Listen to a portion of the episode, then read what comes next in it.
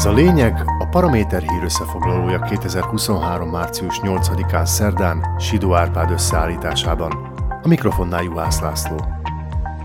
A lényeg nyerő információkat, támogatónk a Kaufland pedig nyerő árukat kínál, nyerő áron. Alig alakult meg a megbízott kormányfő nagybetűs demokrata pártja, már a szakértők boncolgatják, mire is lehet képes Edward Heger politikai csoportosulása. A demokraták startjával kapcsolatban azért el kell ismerni, hogy ritkán terem olyan párt, amelyik a sorai közt tud egy miniszterelnököt, meg négy minisztert. De ez Szlovákia, és itt bármi megtörténhet, főleg ha politikáról van szó. És már a Fókusz közvéleménykutató ügynökség vezetője is kielemezte, mire viheti ez az új tömörülés. Martin Szlossjárik szerint legfeljebb egy számjegyű támogatottságra számíthatnak hegerék, legalábbis kezdetben.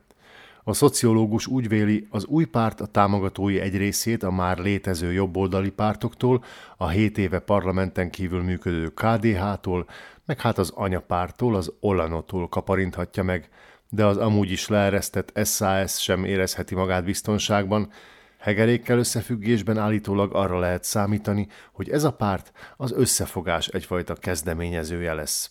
Mert ha ez mégsem jön össze, akkor nem tudják megszólítani a bizonytalan választókat. Azaz csak a konkurenciától vehetnek el szavazatokat a politikai palettának a jobbos szegletéből. És mi lenne, ha Heger megfogadná Matovics tanácsát és a szövetséggel is szövetséget kötne?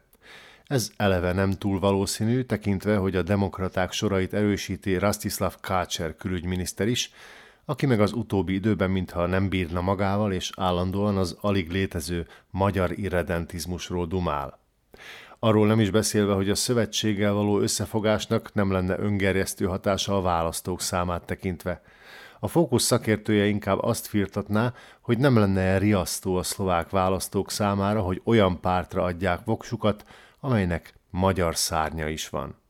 Szlossjárik szerint az is kérdés, hogy mi lesz az egykori államfő Andrei Kiska Zalugyi nevezetű képződményével, amelyik bár a mai napig koalíciós párt maradt, de romokban hever és egy-két százalékon áll amelyiknek a vezetője Veronika Remisová miniszterelnök helyettes nem csügged, ráadásul több szervezettel is tárgyal. Hogy kikkel és milyen eredménnyel, azt majd legkésőbb július elejéig árulja el amikor a választáson induló pártoknak amúgy is le kell adniuk a hivatalos listákat. Jelenleg az sem zárható ki, hogy addigra az is kiderül, a Zempléni királyként elhíresült Mikulás Vareha indul-e a választásokon. Mert annyi biztos, hogy a Vén Gézengúz, akit adócsalás miatt korábban 11 évre bevartak a dutyiba, már negyed éve levedlette a nyomkövető karperecet és ahogy dörzsölgette az elgémberedett végtagját, támadt egy ötlete. Már gyűjti is az aláírásokat, hogy a stabilitást hirdető pártja helyet követelhessen a nap alatt. Amilyen a hazai felhozatal a megkapott Bundesliga sérójú arc ideális partnert is találhatna mondjuk Robert Fico személyében. Ez utóbbinak a pártja, a Smer közben azt lovagolja meg, hogy Szlovákia lakosai többségének megfelel a véreskezű Putyin terrorista állama, és nem annyira zavarja őket, hogy a ruszkik a szomszédban halomra ölnek mindenkit. És mivel ezt a hozzáállást felkarolja a politika legalját képviselő Smer, Ficóék azt sem nagyon támogatják, hogy Szlovákia MiG-29-es vadászgépeket passzoljon át Ukrajnának.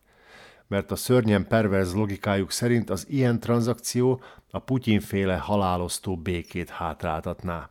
És ha Ukrajnának nagy szüksége van az ilyen gépekre, ami a hazai hangárokban rozsdásodik, akkor azok odaajándékozását a kommunista hajlamú populisták csak ellenezni tudják. Lehet, hogy a beteges meggyőződésük miatt is, de az biztos, hogy az ilyen bátor hozzáállásukért cserébe szavazatokat remélnek szeptemberben. És jaj nekünk, ha ez a számításuk beválik. Sidó Árpád szerint ez volt a lényeg 2023. március 8-án szerdán.